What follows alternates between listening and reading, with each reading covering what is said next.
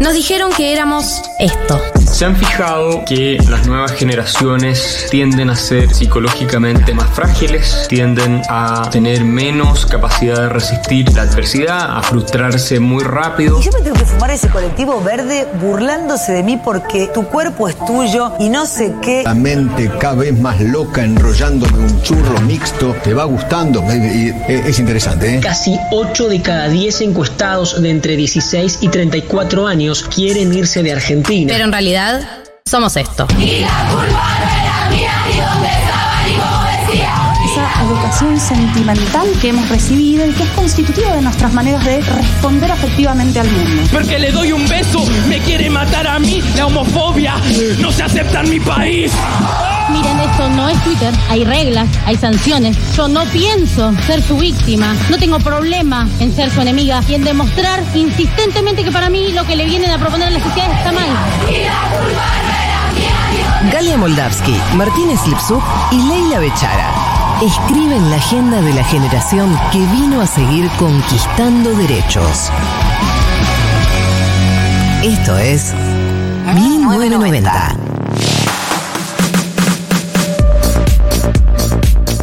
Hola, hola, hola. Buenos días, buenas tardes a toda la gente que está del otro lado. ¿Cómo andan? ¿En qué andan? Arranquemos por lo primero, ¿no? ¿En qué andan? 15 40 66 000.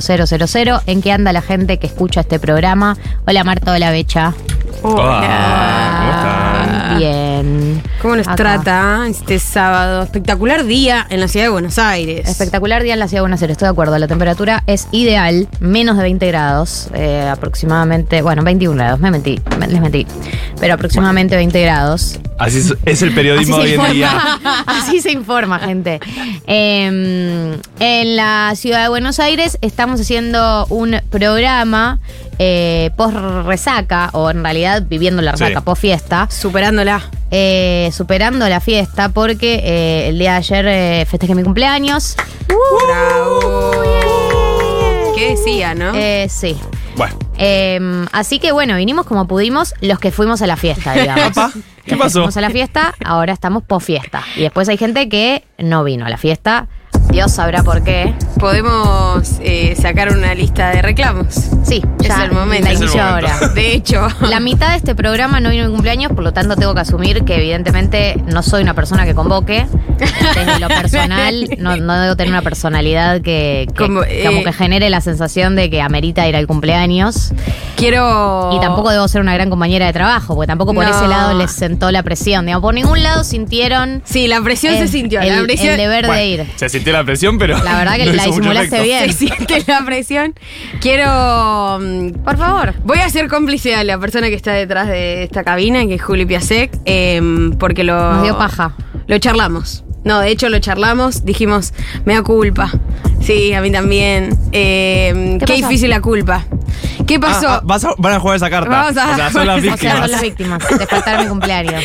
¿Estoy acaso revictimizándose? Bueno, eso me lo ha enseñado el movimiento feminista en los últimos años. Literalmente. Estoy siguiendo lo que aprendí. Yo voy a ser 100% honesta. Por favor. El dato de la inflación me hizo pija. No, la poncha de mi madre. Prefiero que me mientas porque me digas. ¿Qué sos, Sergio Massa? Sí. Decidí otra cosa para mi vida en la noche de anoche. Preferí dormir abrazada. Ah, ya. No. No, dice. Me hace mierda. O sea, vos esperabas que eso me conmueva, digamos. No, cero. Estaba muy quiste por la inflación. Estaba y muy quiste. Dormir abrazada. La verdad que el arco narrativo es extraño. No es nada extraño. Inflación. Que diga la gente si se siente bien con el dato de la inflación. A ver si alguien... Quiero decir mis motivos, pues los Julia tengo. Julia Piasek, productora. Tengo 2 motivos. Sí. Uno es que me anoté en un torneo de fútbol de 11 a 12 de la noche los viernes, lo cual ya es bastante, como que no quiero tener amigos. Ahí empiezo igual. Sí, hay un poco ahí. Ahí hay algo. Algo de eso. Por otro lado, tengo un herpes gigante en la cara que no me hace sentir muy cómoda. Bien. Y bueno, eso. Listo. ¿Esa te cerró más? Las dos. La combinación de ambas te libera de responsabilidades. Vos, lo peor que vi, además, con toda la gente que no tiene a quién abrazarse. ¿Y vos? Así, enrostrándole a la gente. Le pido perdón a la gente que no tiene a quién abrazarse. Además, ¿con quién dormiste abrazada? ¿Qué te parece que lo voy a decir al aire en una radio tan escuchada? ¿Escuché hablar de esta persona? No. Ah, bueno, encima es una random. Encima no cuenta el chisme. Une random, no sabemos todavía el género de la persona. No hace falta, paciencia. Paz y ciencia. Bueno. Paz y ciencia. Estamos así, vamos a hacer el programa como podamos. Tengo una enemiga en la mesa, pero por fuera de eso. Y aparte, el programa de hoy, Becha tiene que estar tipo rapidísima. Debe ser Usain Bolt con los chistes. Bueno, sí, dale. Dale. Compromiso asumido. Hoy me tenés que hacer reír. Voy a ser tipo LOL. Yo voy a estar tiesa acá y ustedes me tienen que hacer reír. Pero no te guardes la risa, te lo pido por favor. Bueno, así no, que nada. Sí, obvio. Un poco está marcado por esto el programa de hoy. Yo quiero que sepan, ¿no? Para que sepan en qué condiciones lo vamos a hacer. La verdad es que igual, independientemente de la tensión que hay en este equipo, porque yo no puedo perdonar que la gente falte a mi cumpleaños, Diego ya sabía que pasaba música. Él ya me había dicho que pasaba música en otro lugar. La cosa de Diego es completamente válida. De baja yo ni lo conté. Había lista. Eso ya es un filtro que decís, bueno, tengo que confirmar. No, voy a decir, me voy a callar la boca. Exacto, solo puedes hundirte a partir de ahora. Es una pelea que tenés razón, que no quiero dar. No, es una batalla que no estamos en condiciones de dar. No. Bueno, quiero que sepan que a pesar de que estamos en estas condiciones de tensión en el equipo, hoy tenemos un gran programa por delante. Un programón. Realmente es un programa como para olvidarse de que tenemos un dato de inflación que salió el día de ayer, del 8,4%, y que pareciera... 8,4 en todo el año. No, esa es la de Estados Unidos, creo, y ni siquiera. No, mensual. Una situación muy paralizante en donde no queda más opción que intentar disfrutar de las otras cosas de la vida. Que como no incluyan dinero, básicamente. Que no incluyan pesos falsificados. Papel falsificado. Exacto. Entonces este programa creo que va a aportar a eso, a un aporte, a tener un buen momento. Les voy a contar algunas de las cosas que tenemos hoy. Viene Navaja Crimen. Ya. La alegría es total. La alegría es realmente total cuando viene Navaja este programa. Va a hablar de amor en sitcoms. En la temática del amor romántico en las sitcoms, iba a hablar de How I Met Your Mother, que es una serie en donde la temática principal es el amor romántico. ¿Cuántas tesis han salido de esa serie? Por supuesto. ¿No? Por favor, nos ha enseñado. Porque Ted Mosby está completamente obsesionado con encontrar el amor para siempre, es literalmente la trama. ¿Nosotros? Sí, todos nosotros, pero qué intenso. Yo tengo un amigo que es muy Ted Mosby en particular. ¿Qué pasa cuando te dicen que sos Ted Mosby? Bueno, para mí es una manera... bueno, está bien. No, te recorté el mambo. No. Siento que es una manera no patologizante de decirle a alguien que está muy obsesionado con el amor. O sea, es... Como que es tierno, ¿no? Decirle más cuidado, a alguien, claro. Está re loco, bro. Che, calmate un poco, igual, boludo. O sea. Amigo, date cuenta. No, porque yo creo que todos, que obviamente todos queremos eso, pero algunos lo disimulan mejor que otros, creo, un poco. Sí. Esa es la diferencia. Y nuestra generación, tal vez se fue, te lo voy a decir, pero es más How I Met Your Mother que Friends. Son un par de años nomás. Sí. Pero creo que hacen la diferencia. Sí, estoy de acuerdo. Obvio. ¿No? Estoy de acuerdo. Amiguémonos con los héroes de nuestra generación. Sí. Hoy tenemos tesis, vamos a hacer tesis de si está bien, o sea, la tesis en realidad es una afirmación que vamos a buscar confirmar o rebatir y ustedes opinarán. La afirmación es, ¿está bien hablar mal de las personas a sus espaldas? Esta es la tesis que traemos hoy, yo la voy a defender con puños y garras, no sé bien cómo se dice. Sí, se entendió. Y tenemos el retorno a una sección que vuelve por hoy. No vuelve para siempre, pero bueno, sé que le va a generar alegría a mucha gente que está escuchando, que es que hoy vamos a hacer educación sentimental. Yeah. Yeah. Tengo miedo. El primer educación sentimental de Becha. ¿Sí? Debut. Oh, qué buen tema. Y aparte vamos a hacer educación sentimental de Floricienta. Sí. ¿Por qué? Porque la subieron a HBO Max y nos pareció una buena efeméride para hacerlo y además porque no habíamos podido hacer educación sentimental con María porque... La anterior gestión. Con la ex, porque María no vio Floricienta. Pachi la cultura que tiene y se nota. María no es contra vos, pero ella no se paró en la historia. No. Y acá yo traigo. Tenés la oportunidad, vamos a ver tu performance en la educación sentimental. Qué miedo. Un día complicado aparte. No, sí, la vara está altísima. Le pido a los oyentes que me acompañen. Hoy me pueden echar, gente. Me pueden echar. La jefa está parada al lado de tu mesa mirando cómo tecleas. ¿Cómo escribís el mail? Bueno, vienen. O sea, yo realmente escucho la grilla del programa y me emociona mucho el programa que tenemos por delante. Va a ser un programón. Los quiero escuchar a ustedes. ¿Qué están haciendo mientras están escuchando este programa? 1140 66 0000 es el número de teléfono. Hay alguien que mandó el WhatsApp que estaba bañando el helecho. Me encanta. ¿Y no les parece una frase un poco sexual? Totalmente. Yo vos leí, estás baneando, quemado igual. ¿Por qué? Baneando el helecho y una imagen, que no vi la imagen y dije, qué raro esto. Y abrí la foto y es un helecho en una bañadera. Efectivamente, lo está regando, pero en la bañadera. Es rarísimo. ¿Por qué hay que bañar? Lindo baño tiene esta persona. Lindo baño. Ese helecho que lleva a bañar es una planta que estaba en otro lado y la baña, como que la riega en la ducha. O el helecho suele estar ahí en el es baño. El baño es un buen lugar para el helecho porque los helechos necesitan mucha humedad. En general son como muy pusis con el agua y les gusta mucho el agua. Entonces, si tenés un helecho en el baño con la misma humedad de la ducha cuando te bañás, va bien. Obvio que tenés que regarlo igual. Me animo a decir que esta persona lo tiene en otro lado y por eso está haciendo esta práctica tan ancestral. Un sábado es escuchándonos. Bañar al helecho. Bañar al helecho. Bañar al helecho, señora. No se olvide de bañar al helecho. Acá arrancando a limpiar nos dicen, son como el estímulo, mate, facito, futuro rock, sol, oyente santafesino acá pampa gringa. O sea, como estudiante de sociología y andar con remera roja para acá es mucho. Hay muchas ideas en este mensaje. No sé si ese sábado. Las expliqué bien, pero entiendo un poco el contexto en el que nos está escuchando.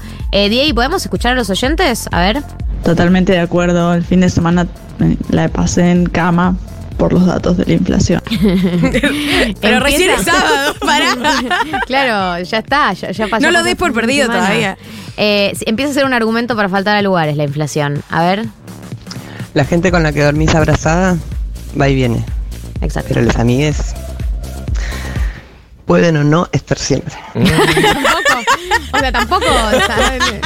Y la inflación siempre va a estar. Claro. La única que no te abandona es la del INDEC. Sí. Todos los meses repuntando. ¿Hay algo más, Diego? ¿Alguien más? No, bueno. Son unos hijos de puta. No hay más audios, no hago más el programa. Cagones de mierda. Exacto. 1140 66 0000.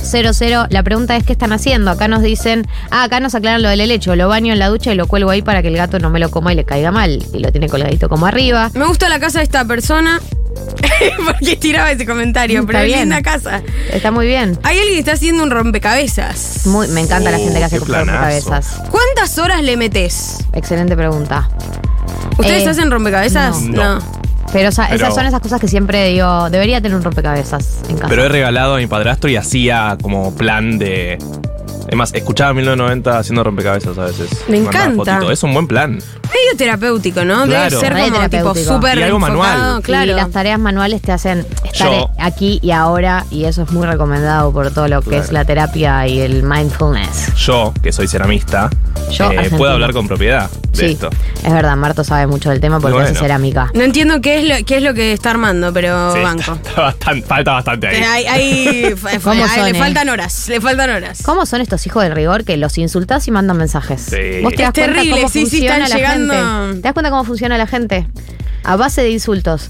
Buenas, 1990, este mensaje dedicado especialmente a Galia. ¿Cómo escucho el programa hoy? Descansando después de correr 21 kilómetros. Ay. Con ganas de dormir, pero no me pierdo ni loca mi programa preferido con esa grilla. Che. ¿Cómo te conocen? Che. Escuchame, pero vos te la agarraste con el gremio de los runners. Sí. ¿Qué tenés ahí? Hay un problemita. Sí, no entiendo, boludo. Te juro que me quita el sueño. ¿Sí? Me quita el sueño. Ayer estabas en tu cumpleaños pensando en runners. Te juro que es un tema que me quita el sueño, el goce del runner. Porque yo entiendo que ellos pasaron una frontera que no pasamos el resto de los mortales, que es la frontera de dejar de sufrir y pasar a disfrutar la actividad. Yo obviamente nunca la pasé esa frontera, pero lo intenté. No es que no. Ah, ¿intentaste correr? Obvio, por supuesto, muchas veces, porque me parece de los deportes, siento que es algo que es gratis, está a contramano, lo puedes hacer en cualquier momento. Siento que tiene muchas virtudes en el orden del deporte. Sí. De accesibilidad seguro. De accesibilidad seguro, eso es lo que digo, que no necesitas nada, es tipo, está súper a mano. La voluntad. Claro. Y bueno, y te puede hacer mal a las rodillas a la larga, pero por fuera de eso... Intenté varias veces y te juro que las veces que salí a correr fueron constantemente una cuenta regresiva de cuándo termina. Y nada, o sea, me da mucha envidia en algún lado que hayan podido pasar esa frontera y por otro lado como una gran incomprensión generalizada, como no poder entender. Viste, hay cosas que uno no vive, pero las comprende y entiende desde dónde la... Esto es como que me vuelve loca, boludo. No puedo entender al runner. 21 kilómetros es un montón. Sí. Porque si vos me decís, voy a dar un par de vueltas al parque. No. A ver, no, es que y un par de vueltas al parque. ¿Tampoco? ¿La entendés?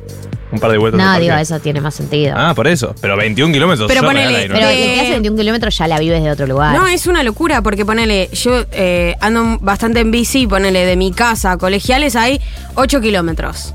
Yes. Es un montón. Tardo 30 minutos en llegar en la bici. Llego recontra transpirada, no sé qué. Y digo, 21 es un montón de veces más. Soy mala en matemáticas. Y caminando.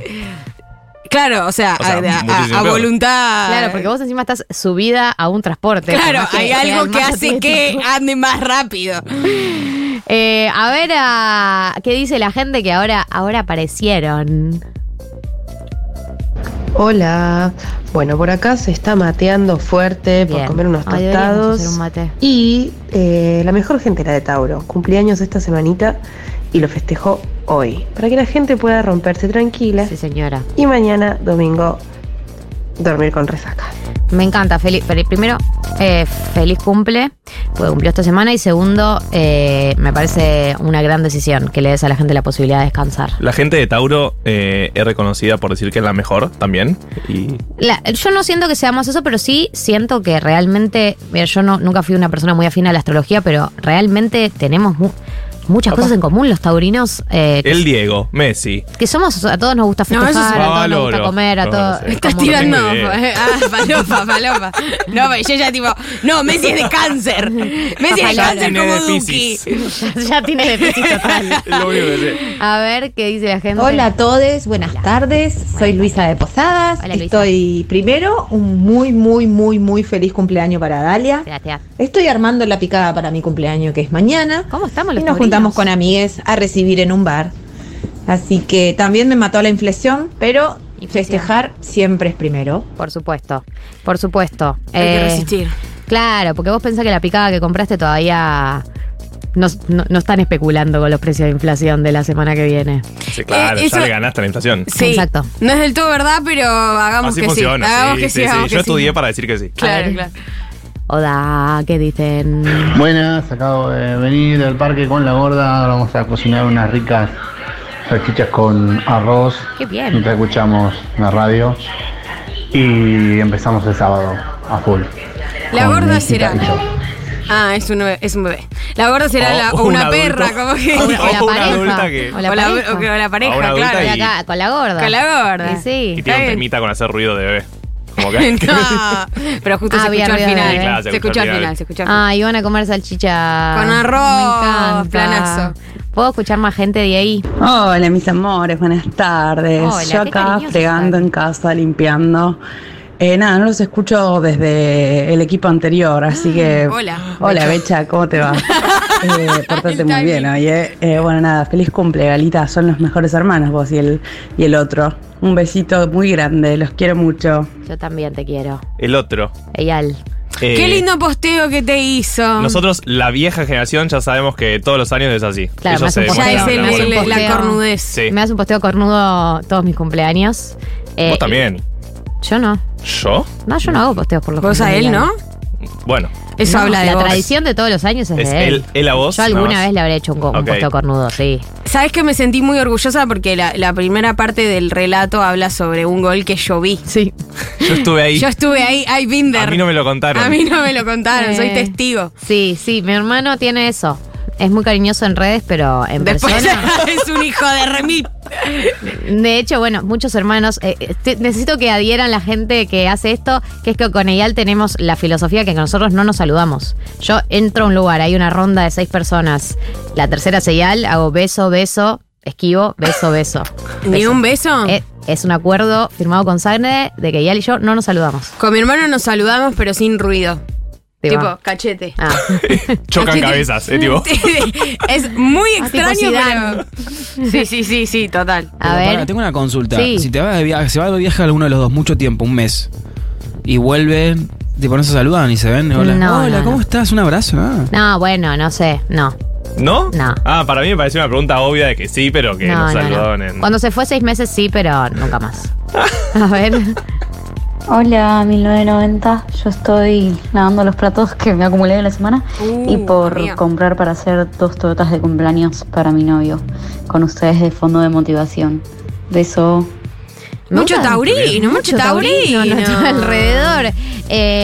Y qué lindo gesto hacerle torta a las personas que querés. 2 encima. Para mí esta persona sabe cocinar, pues si no, porque hace 2. O sabe muy poco y entonces piensa que alguna le va a salir mal. Y se la juega. Yo haría eso. Uno más, podemos escuchar uno más. Acá estoy, Galia, perdón, estaba almorzando. Te quiero mucho, persona. Está bien que me traten así. Acá limpiando, pues taurina que celebró su cumpleaños anoche, así que increíble. Saquita, mopa, y cocinando con 1990. ¡Feliz cumple! Gracias, no te voy a decir nada porque todavía no es tu cumple. Primera conclusión parcial, la cantidad de taurinos escuchando, o novios de taurinos escuchando. Segunda conclusión parcial, a la gente le gusta que la maltraten. Ah, bueno. Se están portando mal. Será recontra. Se están portando mal y les gusta ser castigados. Y no, me voy a olvidar de esto, ¿eh?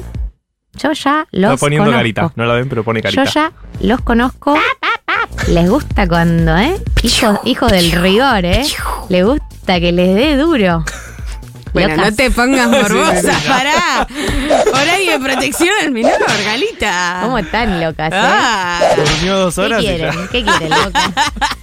Sí. Que la encierren en el cuarto hasta la madrugada. ¿Qué pasó? Está bien que me frenen porque yo no iba a frenar por mi cuenta, digamos. O sea, solo pensaba profundizar el discurso. Bueno, queridos, ya llegó Navaja Crimen. En un rato se viene tesis, se viene manual de supervivencia, se viene educación sentimental, Navaja Crimen, un montón de cosas. Así que arranquemos porque posta que no nos da el tiempo. Esto es liso, ¿no? El tema es especial. Hostia.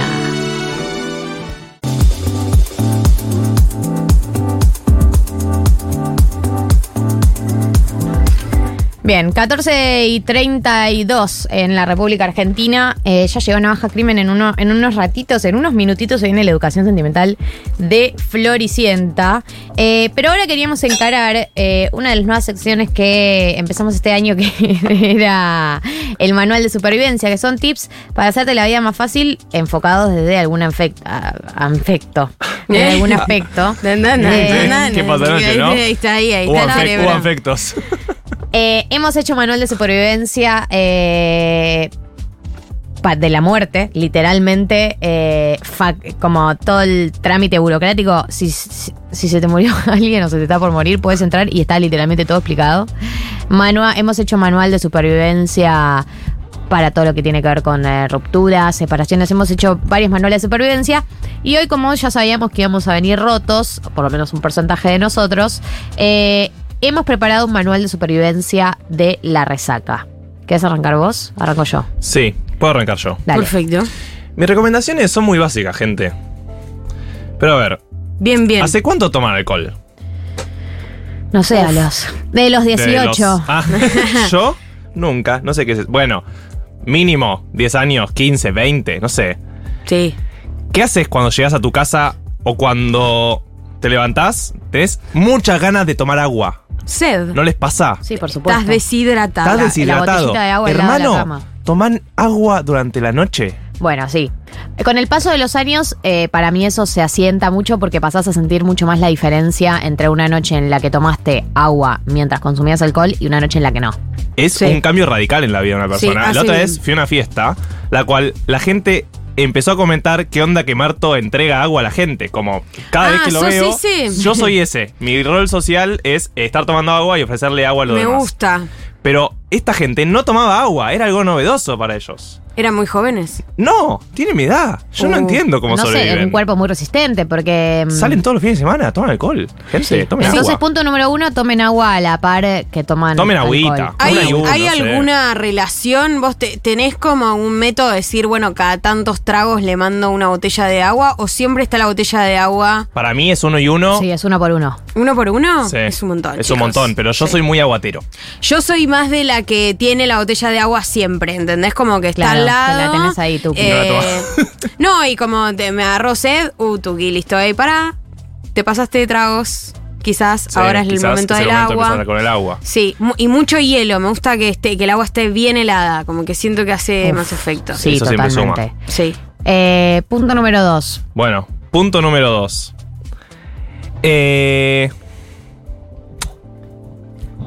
Chan. ¿A ustedes les pasó de levantarse muy rotos en los últimos meses? Hola, no, hace mucho que no me rompo tanto. Bueno, un poco mi enseñanza, mi aprendizaje de los últimos años es, no sé si vale tanto la pena. Sí, no, uno empieza, en la balanza te empieza a pesar cada vez más. Entonces, ya cuando llegaste a ese punto de, me pasé con los tragos, tengo que tomar agua, no vayas por el siguiente. Claro, bájate tiempo. Sí, porque... El día siguiente va a ser muy feo. No vale tanto la pena. Ya la estás pasando bien, te vas a quedar hasta las 6 de la mañana. Como total. Que no cambia la ecuación. Tengo una técnica para eso. Sí. Yo siempre calculo el último trago una hora antes de irme a casa. Bien, bien pensado. Bien.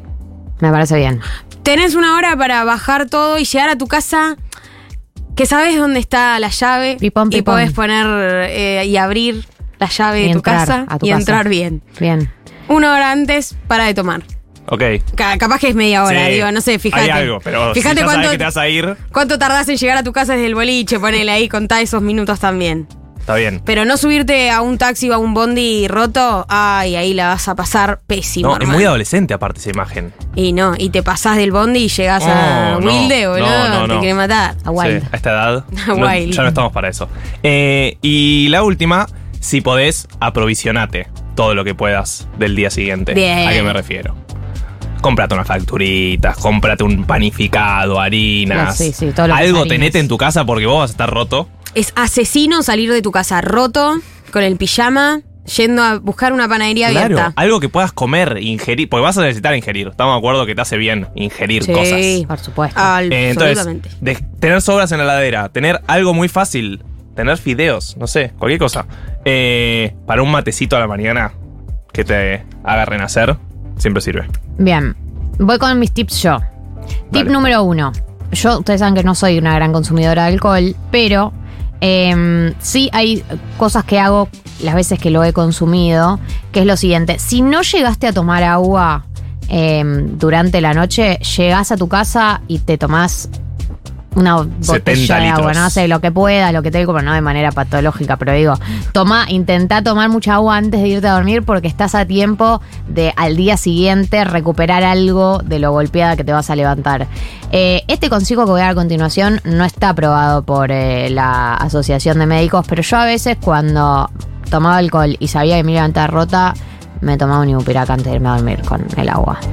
Sí, te diría hasta más un paracetamol. Claro, un paracetamol. Sí. Un paracetamol. Punto número 2. Algo que es importante con respecto al día después. En caso de que hayas consumido otras sustancias. Uno, es importante que comas porque a veces no te da hambre y lo necesitas. Literalmente tu cuerpo lo necesita. Y también está bueno tomar Gatorade, entre otras bebidas, porque posta repone algunas de las vitaminas y cositas y minerales que perdiste el día anterior. Porque esto es chivo, vale, avisá. Sí. Bebidas isotónicas. Bebidas isotónicas. Porque posta que reponen, porque el día anterior te deshidrataste y... perdiste un montón de cosas en el camino. Entre ellas. Y me parece que ese tipo de bebidas a veces ayudan a reponer un poco. Por más que es posta el eslogan, rehidrata, regenera, no sé qué, es posta. Y en mi experiencia, lo que es para el día después de los consumos que no son de alcohol, en general el consumo de alcohol al día siguiente tenés resaca y después está todo bien. Con otros consumos suele pasar que al día siguiente por ahí estás bien y es a los 2 o a los 3 días la caída. Por ejemplo, saliste un sábado a la noche, consumiste sustancias y el domingo estás bien, incluso por ahí el lunes pensás que estás bien y caes el martes. O sea, para mí las precauciones, o sea, tenés que estar con cuidado y cuidarte y prepararte más o menos a armarte un esquema de vida hasta el martes que no te exija demasiado, porque para mí podés llegar a caer el lunes y el martes también. No, yo he caído martes, anímicamente digo, ¿no? Que sí, sí, una clave de eso es que uno tiene que ir conociéndose también. Porque, viste, que te agarra y decís, che, el lunes o el martes estoy re bajón, tipo, estoy re deprimido, no sé qué. Y te empezás a preocupar y decís, no, hermano, ¿sabés qué pasó? Que el sábado tu serotonina fue, sí, voló. Y ahora te todo falta recuperarla. Cuídate. Sí. Cuídate. Y por último, también con respecto a la alimentación, me parece importante no solo comer el día después, sino el día antes. O sea, antes de salir, que no te pegues una panzada de nada. Si vas a consumir tanto sustancias ilegales como alcohol, está bueno que no te la hayas recontra mil pegado con la comida, porque la verdad que la combineta, ya con el paso de los tiempos, es muy polémica. Yo una vez puede salir muy mal. Unos palmitos vencidos. No, hermano. La historia de Marta y los palmitos es un greatest hit. Y terminé tirado en el baño. Vomitando. No. Vomitando en mi casa solo, desmayado. Muerto. O sea, tomé un Fernet. Así que es muy importante la alimentación. El problema igual fueron los palmitos vencidos. Claro, o sea, no fue el Fernet. No fue el Fernet. Bueno, yo también tengo consejos tanto post como antes. El primero que voy a dar es que no hay nada peor que tener un día de resaca, ¿no? Y quizás es el domingo, ¿viste? No tenés que hacer absolutamente nada, pero decís, bueno, voy a consumir pelis y series. Sí. No hay nada más terrible que sentarte en el sillón, que te duele la cabeza, que estás cansado, que te duele el cuerpo y no saber qué ver en la pantalla. Y estar una hora buscando. Entonces, el plan se transforma en el zapping, claro, de perdiste Netflix. 3 horas era viendo pelotudes. En sí mismo. Sí, no sabes qué hacer. Te recomiendo que el resto de la vida, donde no estás con resaca o no estás bailando y meneando el culo hasta abajo, te armes una buena playlist de cositas que te gustaría ver de resaca. Entonces ya la tenés guardada. Decís, es buena la playlist de resaca. La mando. Please de resaca tiene que ser tipo feel good, ¿no? Feel good, series obvio. Positivas, mis películas preferidas para ver de resaca son las de estas de historias de amor o historias de secundaria. Yo el otro día de resaca me vi de nuevo la primera Avengers. Uy, planas. Bueno. Te juro que es un lugar de confort en mi vida. Volver a la primera Avengers. Nada muy complicado, nada terrorífico. O me veo los compilados de las mejores escenas de Avengers. Bueno, YouTube es un problema. Bueno, YouTube es falopita. Pero bueno, eso, playlist de resaca. La segunda tiene que ver con una receta ancestral. Funciona. ¿Cuál? Funciona. Te levantás, sí, no consumís absolutamente nada, sí, te tomás un vaso de agua con mucho limón. Sí, acá nos decían en el chat, cítricos para el bajón de sustancia, chequeado. Chequeadísimo. Y de hecho, por ejemplo, si estás, otro consejo, fumaste porro, esto es para la vida en general, fumaste porro y no tenés que estar tan loco, no podés estar tan loco, vasito de jugo de naranja, se va a la mierda, no sé cómo, pero es así, se va al efecto, funciona. El cítrico anula algo, no sé bien qué, ciencia, pero a ciencia. ¿Qué? A chequear. Lo descubrí una vez que estaba desayunando, fumamos porro y estábamos tomando juguito de naranja y fue como, che, el porro no pega. ¿Qué pasó? ¿Cómo? ¿Con quién? Galia, dejá de preguntar con quién. Porque habla en plural. Y bueno, estaba fumando ahí, qué sé yo, tipo, claro, taxi, claro. ¿Qué pasa? ¿No pega? No, bueno, es que habíamos tomado jugo de naranja. Entonces, vaso con agua de limón antes de arrancar el día.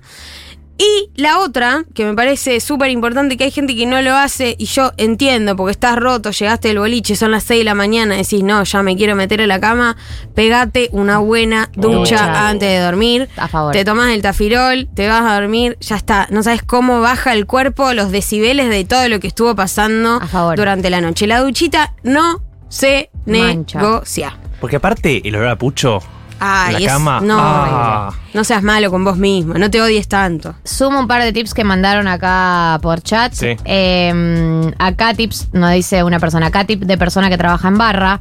Dice, no mezclen, es un gran consejo. No mezclar, ¿sí? Elegir una bebida. Sí, madre. Yo soy muy escabiadora y mezclo eso porque hay una generación de adolescentes escuchándonos. Yo creo que real, la ciencia no ha comprobado del todo el mal efecto de mezclar. El tema es que tenés que tomar agua en el medio. No, amigo, no hay que mezclar. Bueno, googleen, señores. Yo soy gran escabiadora y mezclo mucho y creo que la podés surfear.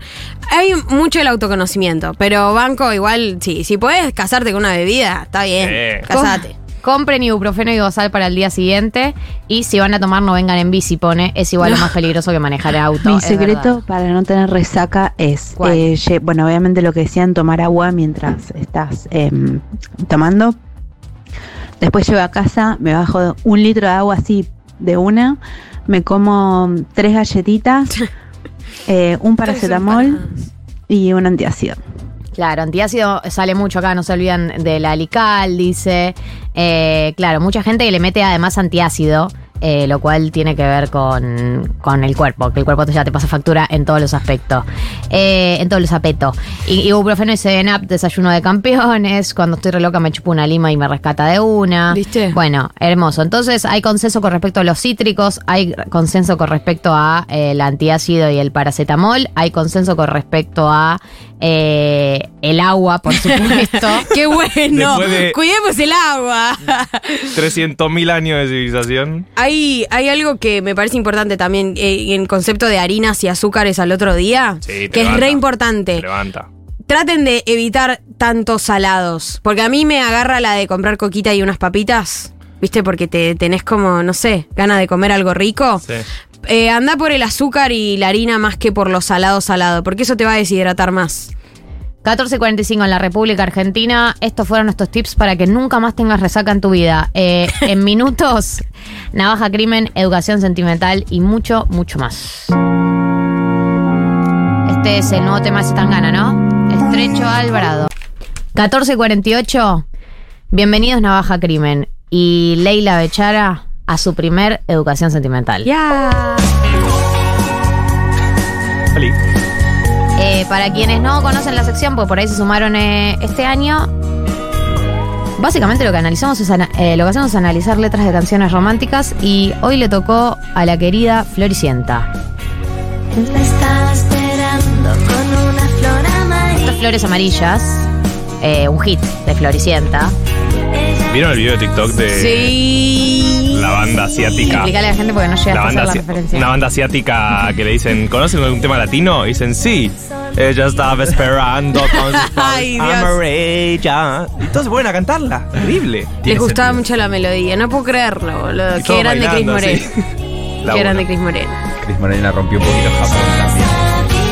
Sabía que algún día pasaría, que vendría a buscarla con sus flores. No había llegado todavía el momento de la crítica al amor romántico, todo eso, no. Nada. Floricienta no leyó un thread. Chris Morena no leyó un thread en su vida. Pero Floricienta viene como una respuesta a todo lo que fue Rebelde Way, que directamente el clero dijo, ay, sí, hay que cancelar. Rebelde Way tiene mucho sexo y Chris Morena dijo, vamos con algo más tranqui. Y puso un chabón de 30 saliendo de una de 14. Y ahí el clero no dijo nada. El clero dijo bien. Es por ahí. Esto es lo que hay que hacer. El clero approves. Esta canción que Flores Amarillas, que relata como un encuentro que no se termina de concretar, ¿no? O que se termina de concretar porque como una espera, ¿no? Ella lo estaba esperando y esperaba que él llegara con las flores amarillas, como toda la idea de la espera medio romántica. Ahí él llega, él se secó de repente y la merotan de frente. Ponemos un poquitito más alto ahí. Gracias, te agradezco. ¿Cómo son los los operadores. Les decís una cosa y ya se vengan. Y que es para mí algo de la temática de Floricienta, que es que ella se pasa toda la primera temporada a la espera del amor del freezer, que ahora hoy en día no lo miraríamos con los mismos ojos, no porque hayamos deconstruido el amor romántico, sino porque él era un discapacitado emocional total. Con una incapacidad de decir sus emociones, un maltratador. O sea, el 90% de la primera temporada él la trata medio palojete, es que es su manera de mostrar amor, por supuesto, y ella tiene como una ternura infinita y sin criterio. Ella es como una niña en el cuerpo de... Igual tenía 21 años cuando grabó Floricienta, no era tan adulta, pero nosotros la veíamos como adulta. ¿Tipo el personaje o ¿cómo? Ella? ¿Cuánto? Para. ¿Cómo? Yendo a chequear, yendo a googlear. Gatito moviendo manitos. Bertotti. Florencia Bertotti tiene en este momento 40 años. Cuando ella grabó Floricienta... Y tiene sentido, la verdad, que pasaron muchos años. Era el año 2005. Hagan cuenta. Sí, tenía 22 años, porque nació en 83. ¿Y él cuánto? ¿Y el Freezer cuánto tenía? 82, ¿verdad? Pero 22 años... 3 divorcios. Pendeja. Mucho. Era para vivir chica, toda esa fama. Yo la veía más grande. Yo la sentía más grande. ¿A qué año fue Floricienta? 2005. Yo tenía 15. Estaba ahí nomás. Che, me quedé en shock, shock total. Estas flores amarillas. Pueden mandar audios cantando si quieren. Ya saben cómo es. Este tema es la balada definitiva. Mi vestido azul. Sí. Y yo te voy a esperar. Para entrar un 15. No me voy a pintar. Yo sé que te gusta mucho cuando me ves natural. Cantaba ella, estamos de acuerdo. Obvio que canta ella. Sí, cantaba ella. Quiero decir que Floricienta me enseñó a tocar la guitarra, listo, lo dije. Sí. Esa base que se escucha de tres cuerdas. Lo que tardas es un beso que te resto. Yo, ¿no te has pasado que en esta época uno no tenía historias románticas reales porque eras muy chico o chica? Bueno, yo no tenía... Yo no, en esa época no levantaba. No como ahora, digamos. Más bien era de las incorribles. Claro. Pero, no cotizaba. Pero pará, yo no... Historia de amor que no se haya concretado, mucho mejor. Por ahí te gustaba alguien, imposible. A mí me pasaba. Pero eso es lo que te digo, no tenía algo sucediendo realmente, pero escuchabas estas canciones y te inventabas historias cornudas. Sin duda, sí, Dios. La vida se me pasa por delante, es terrible. Este videoclip es tremendo porque ella está con el vestido azul esperándolo y él no llega. Que de nuevo está esto de la espera, que para mí es como la gran temática de la primera temporada, que es ella todo el tiempo esperando que el chabón tenga un gesto de cariño, que él tiene cada tanto deslices, como está ebrio, un día vuelve a la casa ebrio. Es horrible. Parece como, me lo imagino en esas camisas blancas, dice, manchada de fideos, el estereotipo del chabón violento, mal. Boludo, yo creo que es terrible porque... Como que hay algo de que la predisposición de ella siempre va a triunfar, ¿no? Como que la garantía de que, bueno, está bien, ella espera, ella es amorosa, ella está dispuesta siempre, se banca la novia. Ella se banca todo. Se banca todo porque... Literalmente cuida a los hermanos, boludo. O sea, pero para eso le pagan. La contrataron para eso. No está tan claro que le paguen. Sí, ¿no? Esa parte es muy extraña. A ver, le tuvieron los documentos. Sí. Claro, cómprense las zapatillas. Porque... Había algo de nuestra pieza también. Esta canción, específicamente, que me hacía acordar mucho a Penélope. Al tema Penélope. De alma vieja. Alma vieja total. Era esto pero reversionado. Yo sentía que estaba cantando un tango, ¿entendés? Era un tema bajón, muy bajón para niños, básicamente. Sí. Un pueblo blanco de Joan Manuel Serrat, pero hecho por Topa, ¿entendés? Y como para que los nenes aprendan del corchakes antes de los 10. Pero escuchaste esta frase: me quité mi vestido que tanto te gustaba. Total, me siento desnuda. Total, ya no tengo nada. Es desgarradora la canción. Es terrible. Es desgarradora. Igual... justo lo que vos decís de la espera, se le ha criticado mucho esa constancia también. Era otra época, pero es eso de la damisela en apuros constantemente. Total. Digamos. Siempre sí. Ella damisela en apuros, él, el tipo que la va a salvar, y cuando no la está salvando la está tratando mal. El 90% de la primera temporada, totalmente. Después la segunda ya no, porque se muere. No llegó, dice al final. Él no vino nunca. No llegó. Qué bajón. Pero una... Esta canción, Un enorme dragón, suena muy a Casi Ángeles, quiero decir. Sí, sí. Hoy estaba volviendo a escuchar y sí. ¿Casi Ángeles? No, Floricienta, digo, claro, esto suena un poco distinto. ¿Cuántas promesas se van con el tiempo? Hoy yo me ahogo en un mar. Acá hay dos voces con Peter y Mar, total. Oh. Bueno, un poco creo.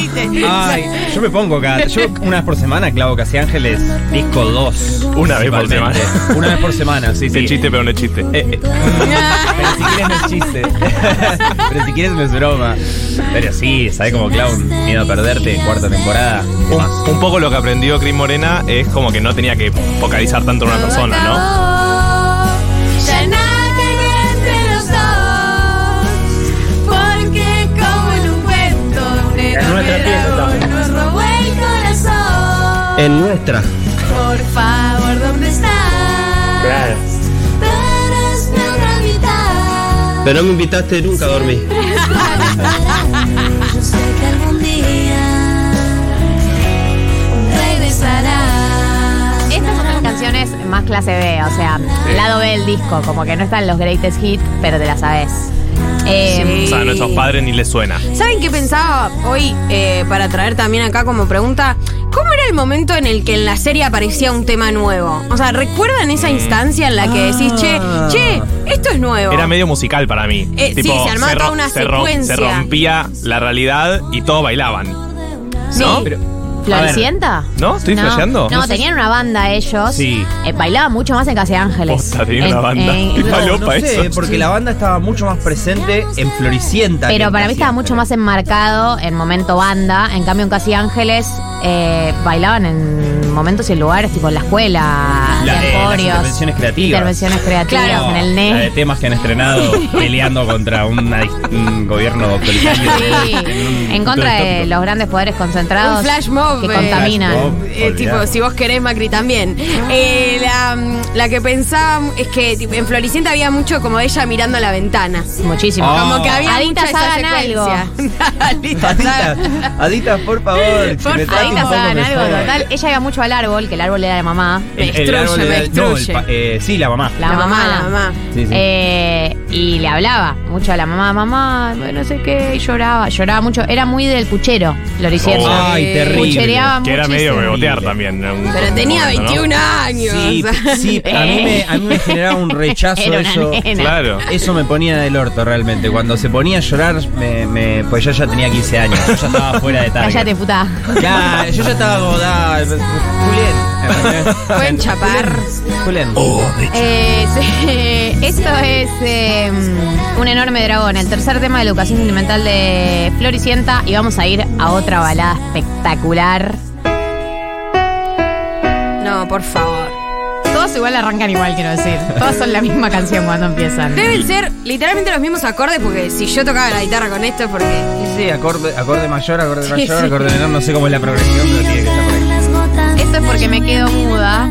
Sé que todo será igual, no cambiará mañana. La mina estaba fumeada toda la serie. Sol volverá a salir, la luna será más blanca, el río será más río. Las montañas. Hay que reconocer que no le dan un respiro a la pobre Floricienta, no. Le pasa todo el tiempo. Pasa todo. Porque me quedo muda. Esta la ponían cuando hay una situación del freezer y ella, tipo situación Tuki, porque me quedo muda, la tiraban. Porque sin ti ya no hay más nada. Cuando hacíamos Educación Sentimental en la función anterior cantaban conmigo. No, porque... Sí, tenés que tomar puntos encima. Vos ya estabas, no sé por qué te bajaste. Pero es muy agudo para mí esto, tío. No puedo. Está muy arriba. Está muy arriba, está muy arriba. Está muy arriba, andate bien abajo y clavátela ahí la contra. Hay algo de este tema que recuerdo como de cantarlo medio en plan... estoy creciendo y ya no creo en los príncipes azules. Oh. Y el amor es una mierda y no funciona. Y aguante Galeano. Sí, sí, sí. Muy Galeano experience. Como que iba creciendo y digo... ¿Sabes qué? Vos en Floricienta ya habías desarmado el amor romántico. No. No lo desarmé hoy tampoco. Bueno, pará. O sea, nunca lo desarmé. Pretensiones no las pongas en mí. No, pero siento que era un tema medio de eso de tipo, me pueden romper el corazón. Para mí en Floricienta es full romantización de la violencia. El que te quiere te pelea. Pero no lo digo en plan de construida. Lo digo en plan de como... cuando creces y decís, che, te van a romper el corazón. Sí.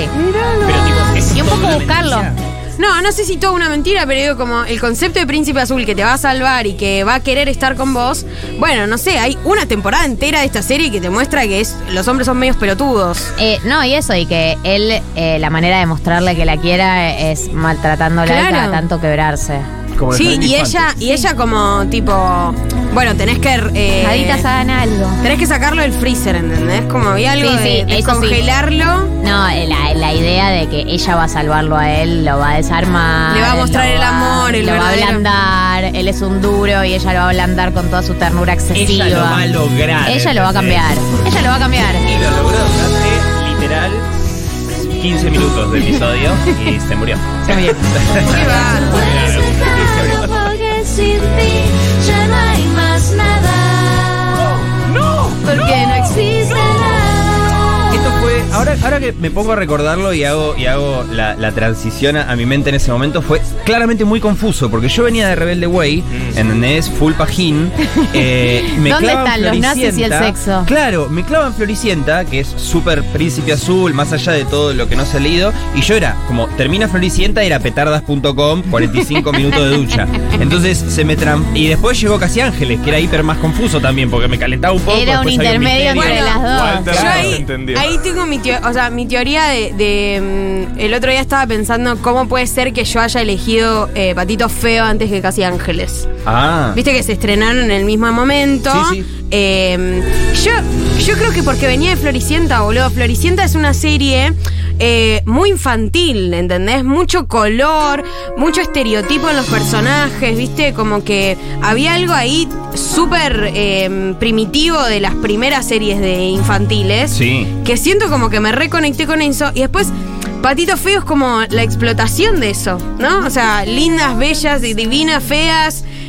No, como... Llevan el cuento de hadas aún más lejos. O sea, el patito feo. Cenicienta, el patito feo. Empiezan a comprobar eso, a cargarle un poquito más de violencia. Una investigación comparativa. Uf. Casos comparados. Sin lugar a dudas. Sí. Esto es Y así será. Que es la única, por ahora la única positiva, porque es como unión. Que esta la ponen cuando se besan. Y así será para los dos. Y así será un gran amor. Y así será. Y así será. No llego. Será un gran amor hasta el final. ¡Cállate, putos! Cuando se muere. Que nadie nunca nos va a separar. Un gran amor. Hasta que se muere. Que el corazón tanto espero. Pará, dato no menor, algo que le gusta hacer mucho a Chris Morena, que es que la hace a ella enamorarse a mediados de la temporada del hermano del freezer, con Benjamín Rojas. Ah. Se lo baja un tiempo largo. Eso se lo fue baja un tiempo largo. Muy extraño. Al hermano se baja. Al hermano. Sí. Pero bueno, lindo y copado Benjamín Rojas, que la quiere en serio y ella por lo tanto nunca va a valorar ese amor. Ella hace un poco con Benja Rojas lo que hace el freezer con ella.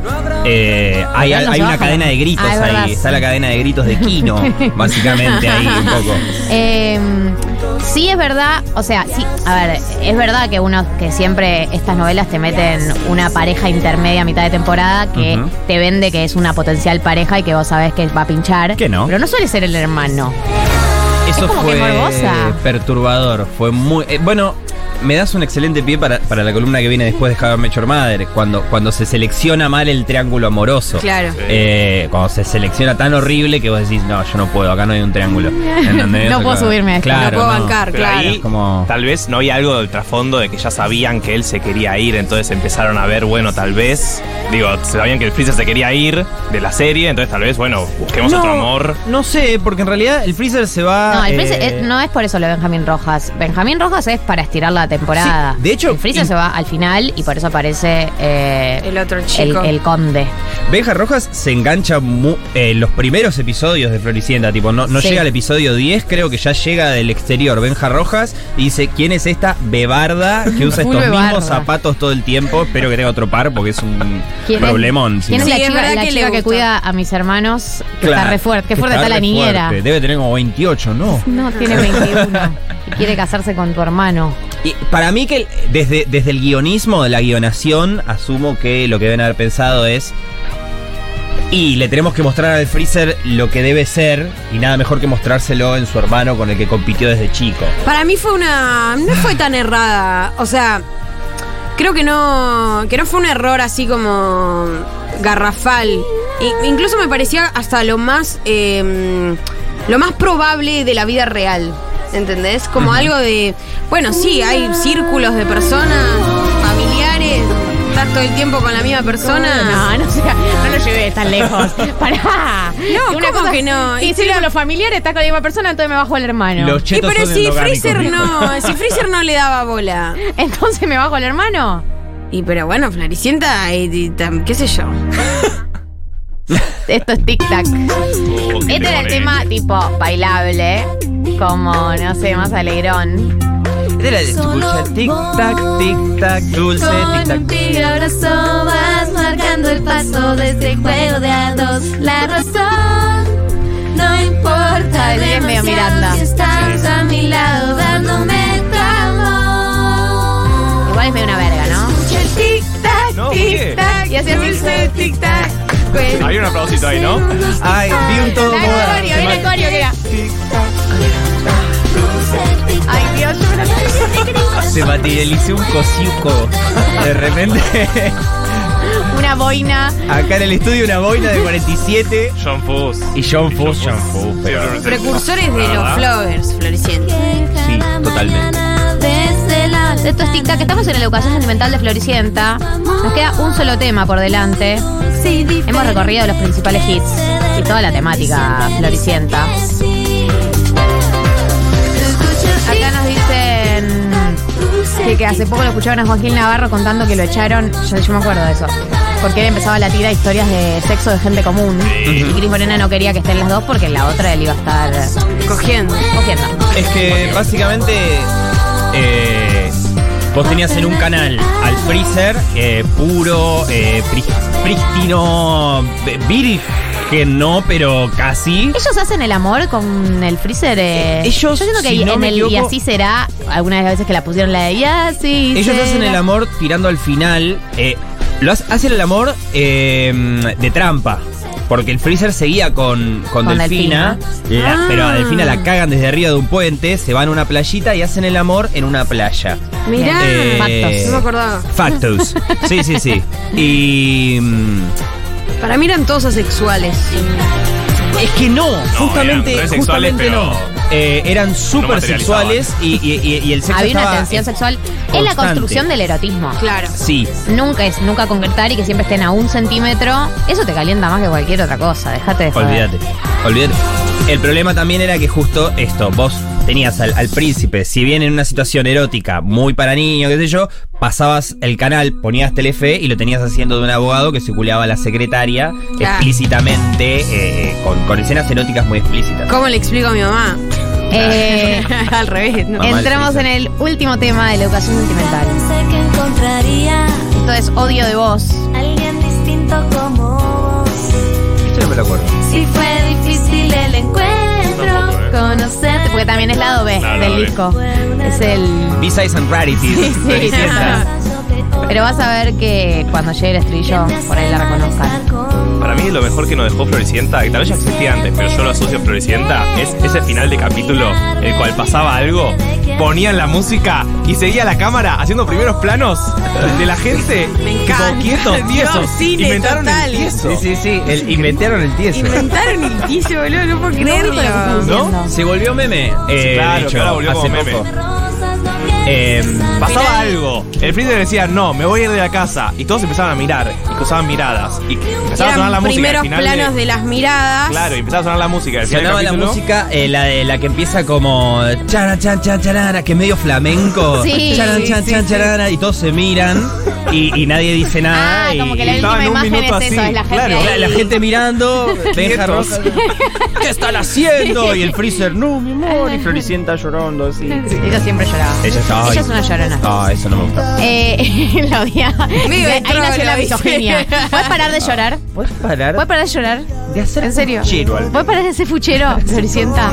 La puta que te parió. Claro. Porque además, plantate alguna vez, loco. No todo te puede quebrar. Escuchá, cuando lo hacen cantar a los varones de la serie. Como cuando a Peter Lanzani, que era el mejorcito, pero a Tacho le hicieron cantar. Qué dolor. No, un saludo a los coaches, porque la verdad deben haber hecho lo mejor que podían, pero buenísimo. Esto, pero igual esta voz es el Conde, es segunda temporada. Sí, este es el Conde. ¿Cómo se llamaba este actor? No, Conrado no, ¿no? ¿No había algo ahí? ¿O Conrado era el productor? No, el Conrado era el Conde. Le decían el Conde. Claro, el Conde de Cracos no sé cuánto. Ay, Fabio Di Tomaso. Cristo que me gusta, así que yo la vida no puedo más. A ver, vamos a googlear. Bueno, gente, esto ha sido la educación sentimental de Floricienta. Y vamos a irnos con Chaval Chulito. En minutos. No puedo así, boludo. No vamos a ir con un clásico de clásicos. Como dijo Víctor Larrea. Aspen 102.3. Chaval Chulito. Proceda.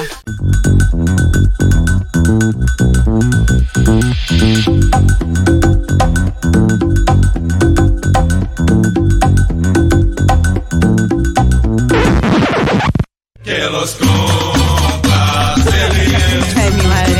Odio esta canción. Hombrito, dale. ¡Ay, comera! ¡Ay, comera! ¡Comera! Entró una... Le cuento a la gente que no está mirando porque no tenemos cámaras, que me acaban de entrar una torta de cumpleaños para soplar las velitas. ¿Y qué es eso? Más torta. Son dos porciones de torta. Muchas gracias. Che, qué buena pinta la chocotorta esa. Mucho relleno, como debe ser. Está bien húmeda. Gracias, Juli. Gracias. Gracias, equipo. Los quiero mucho. Juli hace seña de encendedor. Yo no sé. Pregunta práctica.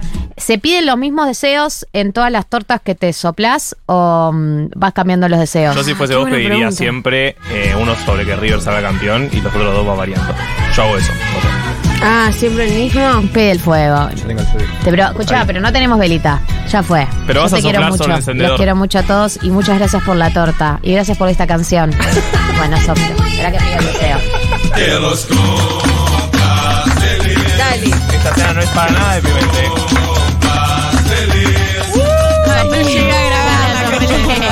Ya soplé la vela, gracias Navaja Crimen por otorgar el encendedor. Gracias chicos por la torta, son hermosas. Y vamos a hacer esta columna con 3 porciones de torta frente a nosotros. Navaja Crimen abrió su cuaderno porque es hora de proceder a la teoría, al dato duro, a la investigación. La temática de hoy es... en términos generales, How I Met Your Mother. Y en términos no generales hay un título de columna, hay título de todo. Siempre. Está todo planificado hasta la última coma. Como en el universo de Navaja Crimen hay título para todo y subtítulos para los subtítulos. De hecho sí, hay subtítulos para los subtítulos. Vamos a situarnos en un principio en lo importante. Arranco ya de one. Sí, métete de lleno. En el año 2004 termina Friends y queda vacante el lugar de sitcom sobre amigos treintañeros que viven en Nueva York. Hay una historia que debe ser contada. Hay una historia que debe ser contada. Año 2005, al año siguiente empieza How I Met Your Mother. Y la gente, usualmente de la industria, dijo: algo con un título tan largo jamás la va a pegar. Y la pega. Bien. Entonces esta columna va a tener todos títulos largos. Amo. En honor a How I Met Your Mother. Por ende, el título de esta columna y la premisa es el siguiente: la gente se queja del final de How I Met Your Mother por las razones equivocadas. Abro paréntesis, yo tengo razón y todos los demás no. Cierro paréntesis, guión del medio, obvio. Es el título de la columna y la premisa. Lo cual me lleva a la primera parte, que también tiene un título largo. Y el título es 5 puntos para explicarle la historia a los que no la vieron, pero también para recordársela al resto. Excelente. Ok. Vamos a ponernos en situación. Punto número 1. En el año 2030, Ted Mosby, un arquitecto, decide contarle a sus hijos la historia de cómo ha conocido a vuestra madre. Empieza a narrar su vida de soltero en Nueva York en el año 2005, nuestro presente en ese momento. El gancho total, un gancho brillante, es que no nos dice quién es la madre, por ende hay un misterio. Hay saltos temporales, hay un tipo de narración no convencional para la sitcom. Digamos, queremos saber quién carajo es la madre, no nos lo dice, hay pistas, qué sé yo. Lo que sí es convencional en How I Met Your Mother es el punto número 2, que en su presente de Nueva York a los 30 años, Ted Mosby tiene amigos convencionales de sitcom, como en Friends, locaciones convencionales de sitcom, como en Friends, y aventuras románticas y profesionales, como en Friends. Perdón, ¿te puedo hacer una pregunta técnica? Claro. Como esa idea de una sitcom ubicada en una ciudad con spots particulares y con personajes tan estereotipados como tiene How I Met y como tiene Friends. ¿Es original de Friends o es como un modelo de serie hecha así? Es una larga tradición. Las sitcoms empezaron como programas relleno, como para preparar el rating para el prime time. Claro, porque Seinfeld es medio lo mismo. Seinfeld, y antes viene Cheers, claro. Y antes viene la de los aviones, que no me acuerdo cómo se llamaba. Planes. Planes, algo, no me acuerdo. No sé. Qué chorra la puta madre. Ponele que Planes, no me acuerdo el nombre, pero también así. Airplanes. Como, algo así, como. ¿Vas a seguir, Fly Bondi? Fly Bondi. Es su cumpleaños, podemos hacer lo que ella quiera. Y entonces básicamente es un género que toma siempre los mismos personajes, bien, en bien. Las mismas locaciones, y viven aventuras autoconcluyentes. Por ende, ese tipo de situación suele ser la más común, okay, y okay. De hecho, Casados con Hijos también es un poco eso, pero es en Argentina, digamos. Bien. Una familia que vive en los mismos lugares, se cruza con las mismas personas y tiene historias autoconcluyentes dentro de lo que es, bueno, la idiosincrasia de nuestro país. Esto es lo convencional de How I Met Your Mother. Y vamos al punto número 3. En el primer episodio, Ted conoce a Robin, una chica canadiense de la cual se enamora automáticamente. Amor a primera vista. Se roba una trompeta azul en un gesto romántico, y todos viven felices para siempre. Pero no viven felices para siempre porque Robin no es la madre, claro. ¿Ok? De hecho, los hijos. Sí, no nos enteramos muy pronto que eso es. En el primer episodio. Ya lo sabemos. En el primer episodio te dice: en Kids, that's the story how I met your aunt Robin. Dice su tía Robin. Esa es la historia de cómo conocí a su tía Robin. Y los chicos dicen: ok. El primer episodio para mí ese cierre espectacular, claro. Digamos. Ok, entonces, ¿quién es la madre? Esto va a traer un problema muy al futuro, pero ya vamos a hablar de eso. Cuarto punto. A lo largo de la serie, Ted y Robin van y vienen, se juntan, se separan, se juntan, se separan, hasta que de repente quedan como amigos en la tercera temporada, y Robin comienza una relación con Barney Stinson, que también era amigo de Ted Mosby. Y Ted, por su parte, después de 9 temporadas de idas y venidas y paraguas amarillos, conoce a Tracy, la madre. En el último episodio. Punto número 5. En el último episodio, Barney y Robin se separan y de repente hay un plot twist tremendo. Resulta que la madre, Tracy, muere. Y la historia que estaba contando Ted a sus hijos, en realidad, es como el permiso que estaba tratando de tener de sus hijos para ir de nuevo a buscar a la tía Robin. Claro. Los hijos le dicen obviamente: sí, papá, ve a buscarla al aeropuerto. Y se va metafóricamente a buscarla al aeropuerto, llega con la trompeta azul y el final de la serie es un espejo del principio. Remember, remember, todo hermoso. Y todos son felices para siempre, pero nadie fue feliz, y menos para siempre, porque este final generó un quilombo bárbaro, tremendo. Y esto resalta la importancia de los finales, en tanto como percibimos las historias a largo plazo, a futuro. Un final te puede arruinar todo. Miremos 9 temporadas de experiencia te puede arruinar, de hecho. Te puede arruinar 9 temporadas de experiencia. Es terrible lo importante que es el final. Y me duele, pero es así. Ahora, entre la gente a la que no le gustó este final, se crearon dos bandos. A la gente que le gustó, bien por ellos. Alegría. Entre la gente que no le gustó, hay dos corrientes de pensamiento. La primera... me encanta. El primer bando es: el final no es lógico porque la serie se llama Como conocí a vuestra madre. Por ende debería haber terminado cuando conoce a la madre. Claro, no. Lo que abogan es por la ausencia del plot twist de no. Ahora sí me puedo bajar a Robin. Claro, ahora me puedo bajar a la tía Robin. No, ellos dicen no. Son los puristas. Los comprendo, mas no lo comparto. Okay. Esos los que dicen no. Se llama así, debería haber terminado acá. De hecho, pueden buscar en Google alternate ending y van a ver que ya que hay gente que editó y cortó toda la otra parte y termina la serie con el tipo conociendo estación de tren, paraguas amarillo, hola mi nombre es Ted, hola mi nombre es Tracy, pum, final, remember, remember, hermoso. Comprendo pero no comparto. El segundo bando de gente a la que no le gustó el final dice: el plot twist es lógico, porque la historia comienza cuando Ted conoce a Robin. Pero la muerte de la madre se sintió apurada. El divorcio de Barney y Robin se sintió apurado. Claro. Y todo es muy apurado. Usan muchísimo la palabra apurado. Y ahí es cuando yo dije: pará, macho.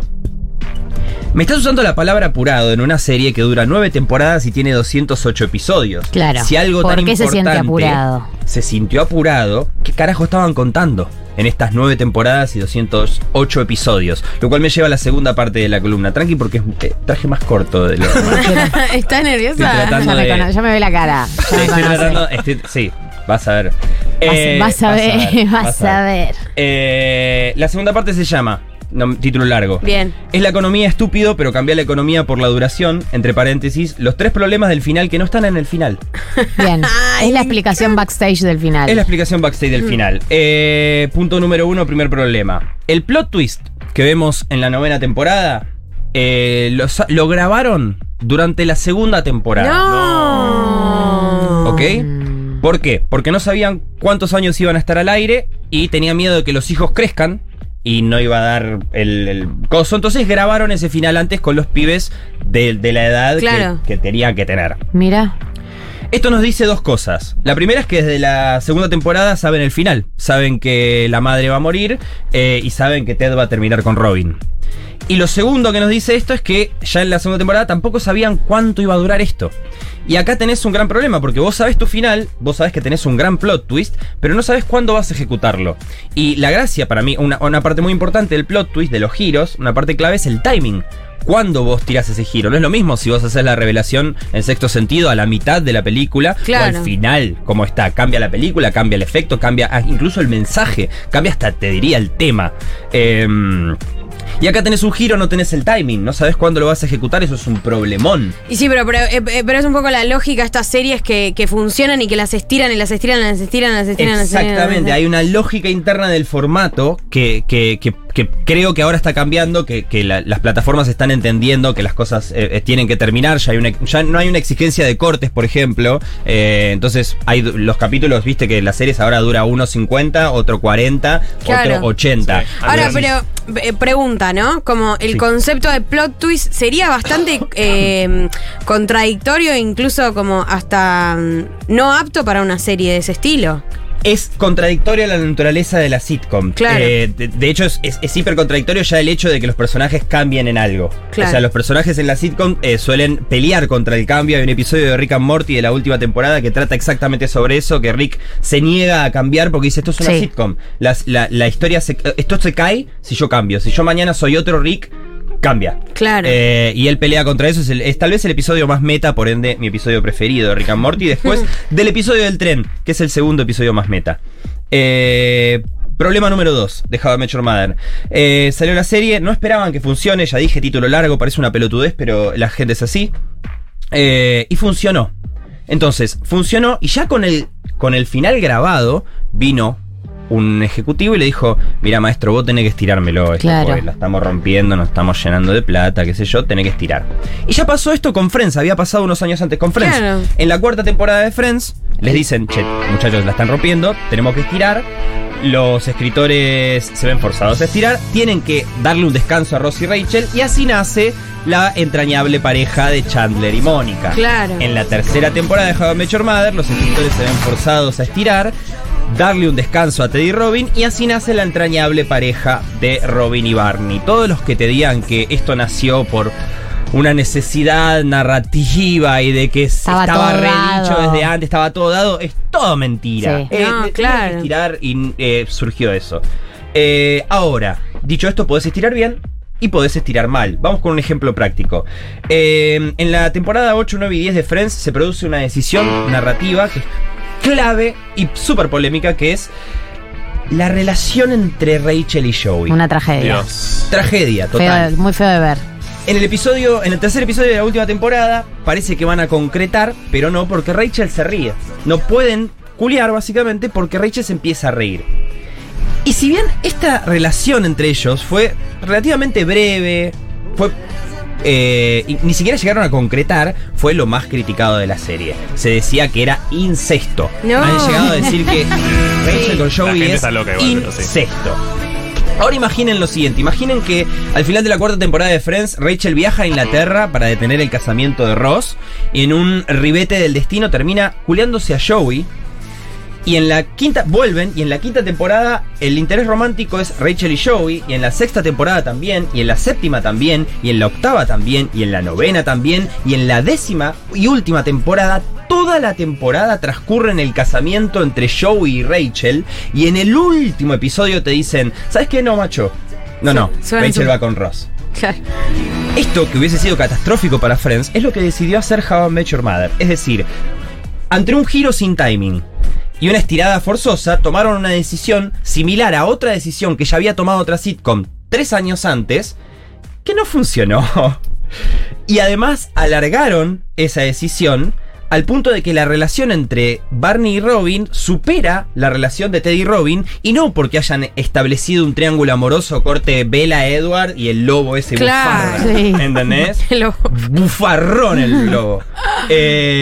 Sino porque desarrollaron esa relación más tiempo. Totalmente. Literalmente el doble de tiempo. De hecho, la sensación que te termina dando es que Robin al final combinaba mucho mejor con Barney que con Ted. Como que hay algo ahí medio de estilos de vida, filosofías de vida y etcétera, que te termina haciendo sentido mucho más que Ted y Robin, que tenían proyectos de vida completamente distintos. O sea, uno en algún lugar termina diciendo: tiene mucho más sentido esta pareja, a pesar de que para mí que se hayan separado también es coherente con la naturaleza de ambos personajes, porque son dos personas bastante difícil para construir un vínculo a largo plazo. Bastante con problemas de compromiso. En ese sentido yo estoy 100% de acuerdo en vos.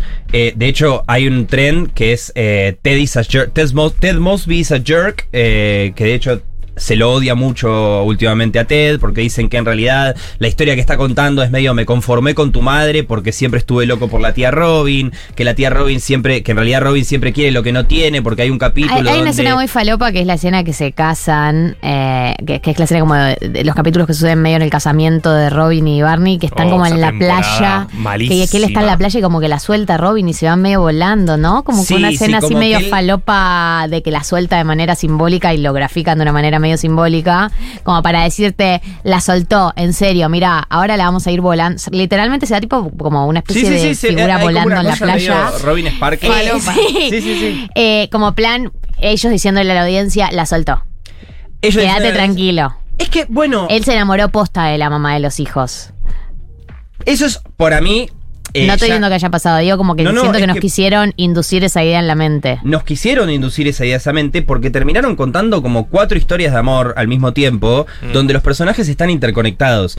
Y me parece que no funciona así. No sé si la poligamia va hoy por hoy con las rom-coms.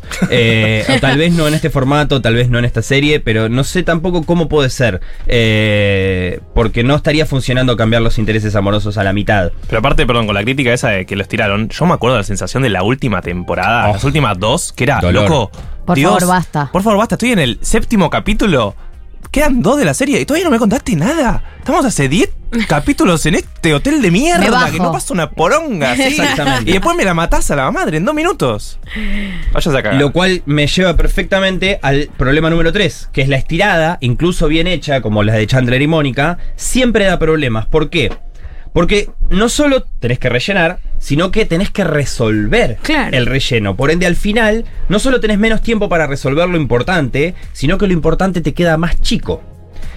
La relación entre Ted y la madre, la encontrará o no la encontrará, dura 9 temporadas y la destruyen en el episodio final en un solo diálogo. La pantalla de repente se va a negro y Ted dice, y yo la amé hasta cuando se enfermó. Y decís, ¿qué? Y está Tracy, que... hecha concha en una camilla, Ted leyéndole un, no sé, la guía T, y vos decís, ¿cómo? Sí, todo muy rápido. ¿Qué? 9 temporadas me pasé. Devuélveme mi fucking dinero. Con el paraguas. La relación entre Robin y Barney dura 6 temporadas. Claro, es un montón. Chabón, y la destruyen en 2 escenas, y el episodio final se toma más tiempo en Barney padre de una chica random, solamente para darle un arco narrativo, un cambio a Barney, que porque no quisieron que vuelva a ser el mismo tipo que antes, lo cual me hubiese parecido mucho más rico en términos de sitcom. Dicho esto, el tercer problema no es la destrucción rápida de lo que construyeron, sino es la estirada previa a la construcción. El problema son las 6 seasons, no es que la hayan roto tan rápido. Claro, podrían haberlo hecho si no había estirada. Vos podés destruir rápido algo. Lo que pasa, el problema es lo mucho que se alargó antes, no haberlo roto rápido. Lo cual me lleva a la tercera parte final, que se titula Conclusión, que no es una conclusión, sino una opinión personal súper subjetiva. Hermoso. La realidad es que el final me gustó a mí. O sea, yo lloré, me resolvieron los misterios que me tenían que resolver, a diferencia de otras series. Yo no les pedía más que eso. Ahora, entiendo por qué deja mucho que desear a los fans. Vuelvo 2 segundos a la premisa, que es... la gente se queja del final de How I Met Your Mother por las razones equivocadas. Yo no creo que la crítica tenga que ir por la verosimilitud del giro o por las resoluciones apuradas. El problema para mí es que... es lo largo que se sintió todo lo demás. No es que el final fue abrupto, sino es que el desarrollo fue lento. De hecho, el mismo final por ahí hubiese sido excelente en la 4ª y la 5ª temporada. Moraleja, dejemos de estirar cosas exitosas al pedo, porque esto afecta el final, y los finales son re importantes para la percepción que tenemos de las historias a lo largo del tiempo. Fin. Gracias, Navaja Crimen, Rom-coms, How I Met Your Mother y los finales estirados.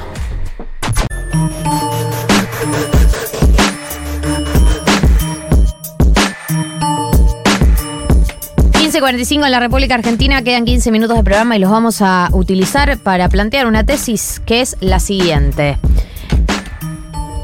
Voy a defender una afirmación con garras y puños y garras. Ustedes pueden opinar en el 11 40 66 000, pero yo voy a decir lo que pienso sobre este tema. Les prometo que opinen lo que opinen. Voy a leer sus opiniones. Por ahí la filtré, pero voy a intentar ser lo más democrática que pueda. Te pido, por favor. Igual están Marto y Becha para ser democráticos también. No es tu rol, decís. Yo soy medio de la Corte Suprema, así que a mí no me digan nada. La tesis del día de hoy es la siguiente. Ya sé que me van a saltar la yugular por esto, pero la voy a defender igual. Ya viste, yo ya estoy a la defensiva. Voy a decir algo re polémico. Sí, unpopular opinion. Para mí... hablar mal de las personas a su espalda es una actividad positiva. No, bueno. Galia, Martín y Becha. Positiva igual es un montón. Permitime desarrollar esta idea y ahora pueden plantear sus peros. Yo tengo un problema con una persona, por ejemplo. Tengo un problema con vos, Marto. Sí. Tengo un problema con vos porque siempre que venimos a trabajar, estás mirando el celular mientras estamos al aire. Sí. Uso ese ejemplo porque vos nunca haces eso. Está bien. Bueno, que no parezca que estoy... No, se entiende.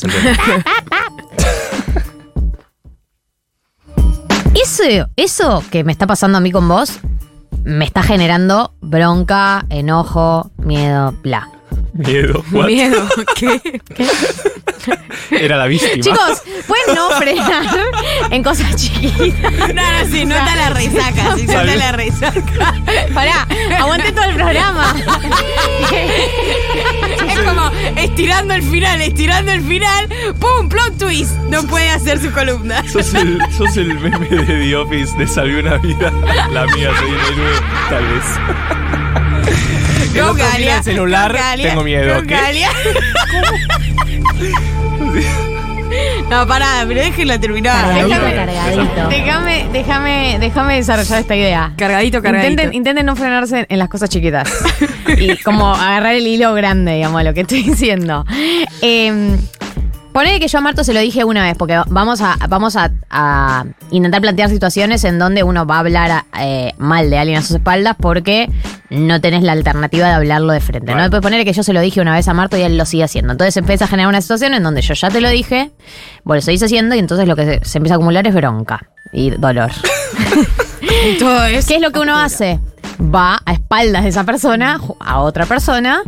Puede ser alguien que lo conozca como alguien que no, y le vas a tener que explicar todo el contexto. Y hablas mal. Sí. Ese acto de hablar mal de esa persona a sus espaldas es una manera tuya de canalizar lo que te está pasando. O sea, por algún lado vas a tener que canalizarlo. Si no lo hablas con nadie, te lo guardas adentro, se pudre y pasan cosas feas. Hace mal. Y me vas a terminar pegando por cualquier bordez. O peor, te acumulo bronca y caigo con la peor de las ondas a la semana siguiente y te maltrato sin que vos sepas por qué. Y cuando uno lo habla con alguien, muchas veces ayuda a desarmar, a que vos te sientas mejor después, a que la otra persona te tire tips o consejos, a que hay algo de ese encuentro que para mí ayuda a destrabar la situación. No siempre, no significa que es la solución, pero sí yo creo que tiene muy mala prensa hablar mal de las personas, pero que a veces en la vida cotidiana uno no puede estar diciéndole a la gente lo que piensa en la cara todo el tiempo. Entonces, la estrategia para canalizar, la herramienta que tenemos para canalizar es hablarlo con otra persona. Y yo lo considero en algún punto, incluso, constructivo para el vínculo. Bueno. Esa es mi tesis. No sé, como. Estás estirando un poquito el concepto, me parece. Lo voy a defender con uñas y dientes. Está yendo a por todo, hermana. Voy por todo. Esto es una tesis. Usted está llevando agua para su molino. Está clarísimo. Sí. Ay, tengo varias dudas. O sea, porque a priori vos lo decís y digo, sí, ahora me parece que hay muchos factores en el medio. Voy a profundizar la tesis, si me permiten. Profundice factores. Dale. Dios. La primera pregunta que tengo para hacer es ¿cuán determinante es que vos ya le hayas expresado a la persona de la que estás hablando mal algo de lo que te molesta? Bien. Buen punto. Porque a veces no es planteable. Para mí es como... Claro. A veces no es planteable. Tiene mal olor. Lo del celular es planteable. Decir, no tiene mal olor. No es planteable. Ahora, ¿hablarías de que tiene mal olor con otra persona? No es medio, no sé. ¿Es constructivo de descargar que el otro tiene chivo? Como no, que hay una cosa es que vayas por la vida diciendo Marto tiene... Perdón, Marto, sos... Sí, claro. Bien, Marto tiene olor a chivo, Marto tiene olor a chivo, Marto tiene... Eso es una cosa. Una cosa es andar desperdigando... Claro. Sí. Información sobre la gente en modo voy a decirlo a todos lados. Otra cosa es que busques a alguien, o a veces es más de un alguien, pero gente de amiga... Para descargar, Marto tiene un olor a chivo y no sé. Fundamental la persona con la que vas a hablar mal de la otra persona. Porque bien. A mí me parece que se te puede escapar, se te puede ir de las manos, podés hablar con alguien que no debías, le puede llegar a la otra persona. Claro, ahí entra el criterio. Saber quién guarda secretos y quién no. Y además, quién te puede ayudar a ser mejor persona con ese vínculo que vos decís que es para mejorar, ¿entendés? Hay dos personas con las que vos podés hablar mal de otras personas. Odiadores o coach de desarrollo personal. Okay. La gente a la que vos vas a hablarle mal de una persona y te dice, no, pero te parece, no, la gente dice, pero es re buena persona, no sé qué. Cállate la boca. Ayúdame a odiar al otro. Ayúdame a descargarme. No, o la gente que dice que le venís con... Voy a ir a algo más banal. Cuando venís a hablar mal de alguien que no es tan cercano, como una cosa así liviana de chimentos, sí, me cae mal tal. Ay, no me gusta hablar mal de la gente. Ay, qué pesada esa gente. Te odio. Pero aparte, estoy hablando de... Me quedo con la cara de Juliana cuando la echaron de Gran Hermano. O sea... Shook. ¿Qué quiere decir? Pero estoy hablando de Kendall Jenner. Mirá si se va a enterar que dije que me cae mal. ¿Qué le cambia en su vida? No, no, la gente es re pesada. ¿Por qué tienen tantas ganas de ser buenas personas? Estoy de acuerdo. Voy a sumar algo a la tesis sobre... le cuento a la gente que se está conectando los últimos 7 minutos de programa sobre que yo defiendo hablar mal de la gente a sus espaldas, que es la siguiente... Frente a esto, hay gente que te responde por qué lo haces a sus espaldas y no lo haces de frente, que es la misma gente que se autodefine como frontal, que dice yo digo todo en la cara, y etcétera. Y yo creo que a menos que vos tengas las herramientas, primero que sea algo que valga la pena para decir, porque la otra persona puede modificar. Caso olor a chivo, muy difícil, salvo que, no sé, tengas una condición médica o una condición médica. Punto número 2. Tenés que tener las herramientas para decir las cosas en la cara. No se dicen las cosas de cualquier manera en la cara. Como que también siento que... ponele que uno dijera, ok, yo decido ir por el camino de la frontalidad. Bueno, amigo, hacete de herramientas. Porque ir y decirle, tirarle 10 pálidas a una persona para sacártelo vos de encima... Para mí tampoco te hace mejor persona. O sea, no te hace mejor persona que criticarlo a las espaldas. Pero bueno, yo siento que tiene muy mala prensa el hablar mal a las espaldas de las personas porque básicamente está asociado con... O sea, pasa en las mejores familias.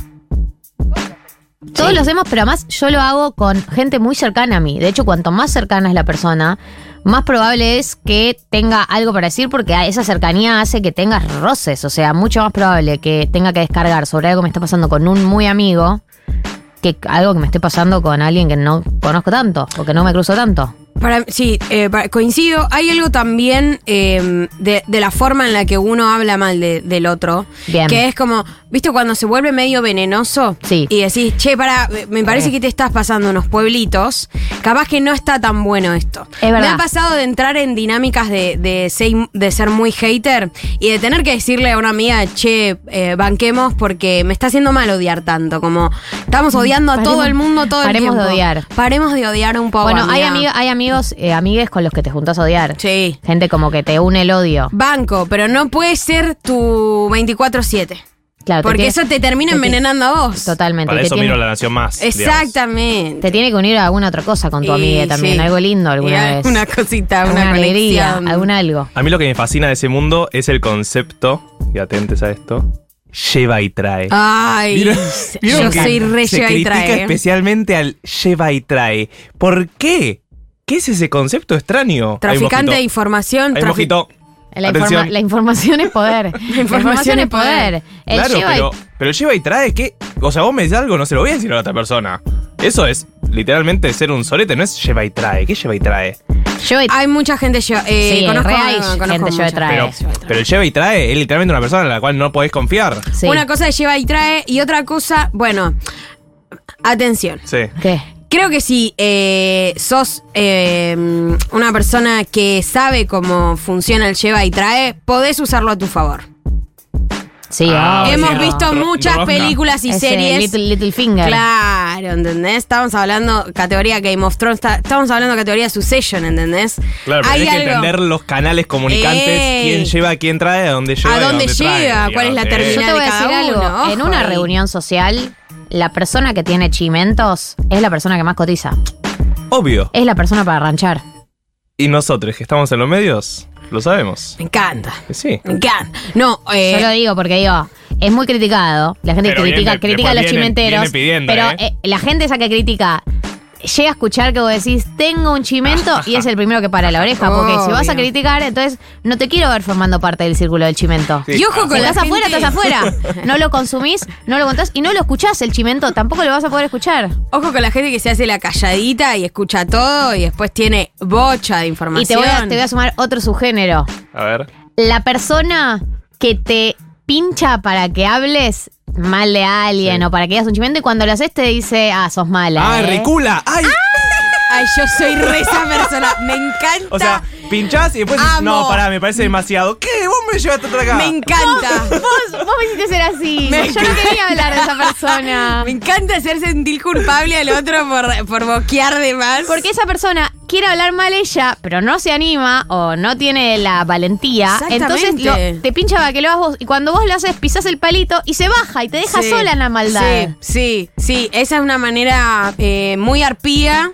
Es muy cobarde. Una manera cobarde de hablar mal de la gente. Sí, que hablen otros. Que poner en boca de otros las palabras que uno quisiera decir. Es un poco eso. Gente...